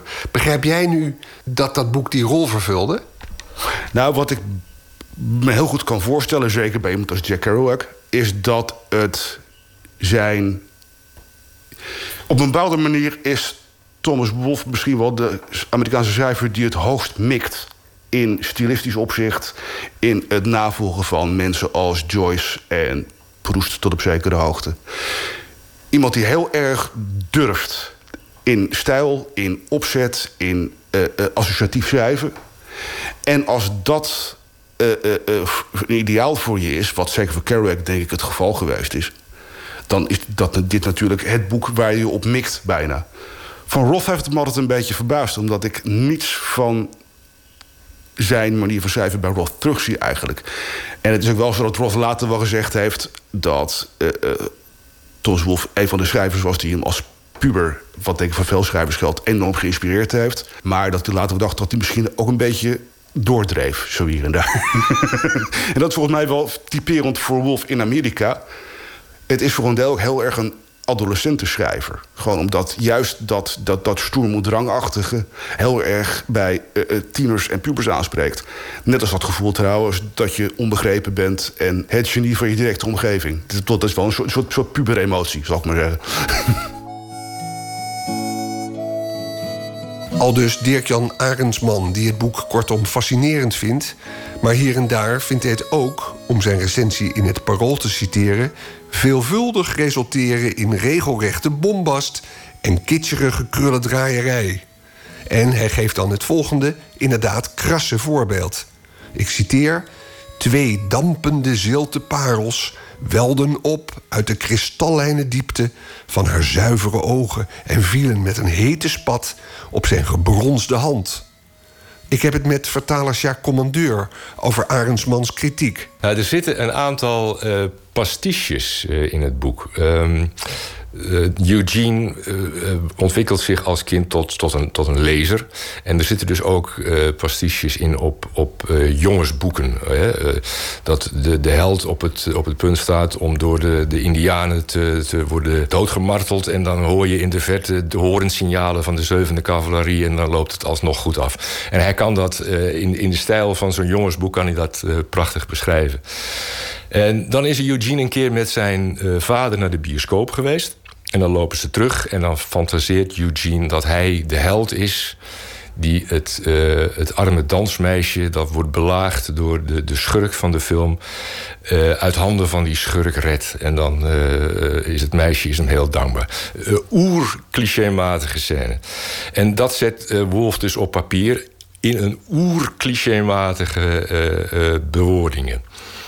En ja, uitgerekend uit die passage wordt dan een, een, een zin die, die druipt van, eh, van boeketachtigheid. Geciteerd als een voorbeeld van Wolfs barokke stijl. Of, uh, maar dus een zin uit een pastiche wordt gebracht als van nou, dit is de schrijfstijl van Thomas Wolfe. Als dit een, een geoefende lezer als, als een recensent al niet opvalt, dan vrees ik het ergste bij gewone lezers. Oei, hier wordt de criticus Dirk-Jan Arendsman... door de vertaler op de vingers getikt. Daar heeft hij Furendel het punt. Punt is dat bij Wolf, omdat hij zo bloemrijk schrijft... soms het onderscheid tussen pastiche en zijn eigen serieuze schrijverschap... best moeilijk te maken is, hoor. En ik neem onmiddellijk aan dat dit uh, is. Aan de andere kant kun je ook zeggen dat Wolf eigenlijk in het hele boek nauwelijks aan satire doet. Het is iemand die heel, het is, hij zit heel erg tussen zijn personages in. En heeft juist niet dat van bovenaf belachelijk maken. Dus ja, is het een pastiche in de zin dat hij deze manier van schrijven belachelijk maakt? Of je het dicht genoeg tegen zijn eigen schrijfstijl aan om het wel aan te kunnen halen als voorbeeld? Daar kun je over twisten. Dat is absoluut waar. Voelt toch een beetje alsof de vertaler hier de beste lezer van Wolf is. Geen wonder misschien ook. Hij bestudeerde de tekst als een monnik zo'n twee jaar lang. Emily Muisers heeft nog een paar sterke voorbeelden van Wolfs rijke taalgebruik. Hier had ik. Maar in de loop van die winter, waarin de dood belegerd door de grage, geneeskrachtige blijheid van kinderen, die absolute godheidjes van het nu, uh, zich langzaam uit hun hart terugtrok, keerde iets hoopvols bij haar terug. Vooral die absolute godheidjes van het nu. Dat vind ik echt zo mooi. Uh, uh, ja, dat, ik weet dan niet of het dan de vertaler is die dat zo mooi heeft vertaald. Of dat het, hoe het dan ook in het origineel staat. Daar heb ik geen idee van. En dan was er nog iets. Oh ja, over, uh, over de wintermaanden. Uh, toen de trage van verdriettrekkige maanden duidelijker wegvielen, herontwaakte bij Elisa de formidabele en gevolgzwangere bezits- en vrijheidsdrang. En begon de aloude onderhuidse strijd tussen hun karakters van vooraf aan. En dan vooral van verdriettrekkige maanden. Dat vond ik echt heel mooi van verdriet trekkerige maanden. Ja, dat is toch prachtig? ja, dan moet ik echt aan november en december en januari denken. Maar ik, ik vind het verhaal totaal ondergeschikt aan, aan, uh, eigenlijk aan, de, aan de leeservaring. Omdat het, het wat mij, ja, ik, die, de taal die uh, maakt het zo bijzonder wat mij betreft. Het is na 90 jaar voor het eerst in het Nederlands... waarvan je eigenlijk zou kunnen zeggen... het voegt iets toe aan de Nederlandse taal. Zeker door die verdiensten van Jacques Commandeur. Ja, nee, daar ben ik helemaal mee eens. En ik ben ook heel erg benieuwd... Uh, naar het origineel eigenlijk, nu, uh, nu ik er met jou ook over heb gehad... dat Jacques zo'n grote rol heeft gespeeld natuurlijk in, die, in, in het vinden van die mooie woorden. Ik ben echt onder de indruk van hem, van zijn werk. Ja. Hoe was het om het boek te vertalen? Ik kom woorden tegen die ik niet ken. Waar ik een woordenboek heb. Ja, ja, ja, ja. Heerlijk, heerlijk. Ja, ja, ja. Nee, uh, kijk, daarom, daarom is zo'n historische tekst dankbaar werk voor een vertaler. Als je uh, een, een moderne Amerikaanse tekst vertaalt... dan uh, trekken redacteuren al heel snel een vies gezicht... als ze proza zien dat enigszins naar het verleden riekt. Dat hebben ze niet graag. Dat is ouderwets en dat kan dus niet. Uh, in zo'n boek wordt, dit wel, wordt dat wel geaccepteerd. Want dit is een historische tekst. Een boek uit 1929. Daar kun je rustig aankomen met, uh, met woorden als... Uh, Nou, ik, eh, schabouwelijk en zo. Dat, eh, ja, dat is nog regionaal ook. Dus, eh, maar, Wat is schabouwelijk? eh, abominabel, verschrikkelijk, afschuwelijk. Ja. Ja, dat is dus, dat is dus de tekst die, eh, die de vader van, eh, van Eugene heeft over het pension van, eh, van zijn vrouw. De, de schabouwelijke boerenschuur. En er is een woord dat door het hele boek steeds terugkomt. Bijna als een soort, soort mantra, inderdaad. En dat is natuurlijk het woord lost. Oh, lost. We hoorden het ook net in dat allereerste tekstje al, maar het duikt steeds op. Ja, dat moest vertaald worden. Lost. Ja. ja, op zich, het kan ook niet zoveel betekenen. Het, het kan het kan, je kunt lost opvatten als een volgend D-woord. Dan krijg je eh, O verloren gegaan, O teloor gegaan. En dat is dan ook de volledige mededeling. En je kunt het opvatten als een eh, gesubstantiveerd deelwoord. Dan wordt het O verlorenen, O teloor geganen, voor zover dat een woord is. Maar het, het verliest gaandeweg het boek zijn betekenis. Het wordt meer een, een, een rituele aanroep. Eh, Het staat ook steeds een, een uitroepteken achter. O lost. Ja, en heb je getwijfeld of dit de goede vertaling was? Of had je hem opeens? Nee, nee, nee, nee, nee, nee. Nou, gelukkig, eh, we hebben in Nederland eh, een, een, een paar, eh, paar goede dichters... zoals Roland Holst en, en Bloem... die de combinatie teloor... wij kennen het alleen nog maar in, in een teloor gaan als één woord... maar te en loor waren ooit twee woorden... en vormden samen een bijvoeglijke bepaling. En zij gebruiken dat ook nog zo. Dus ik heb O Lost vertaald met teloor, uitroepteken. Is daar commentaar op gekomen? Wordt dat, wordt dat dan bediscussieerd in kritieken? Zijn er mensen die daarop reageren? Nee, hier is geen commentaar op gekomen. Nee, nee nou, kijk, als je commentaar geeft, ja, dan is bijna eh, de noodzaak, zeker vanuit een uitgeverij, dwingend om met een alternatief te komen. Dat is lastig. Er zit ook heel veel humor in het boek. Zeker. Maar dat is nou zoiets wat je als vertaler niet ziet. Ik, ik merk het nu, mijn vrouw is het nu aan het lezen en die, die schiet af en toe in de lach. En dan ben ik heel verbaasd en dan vraag ik wel lach je om. En dan leest ze het voor en dan denk ik, ja, dat is inderdaad wel komisch. ja.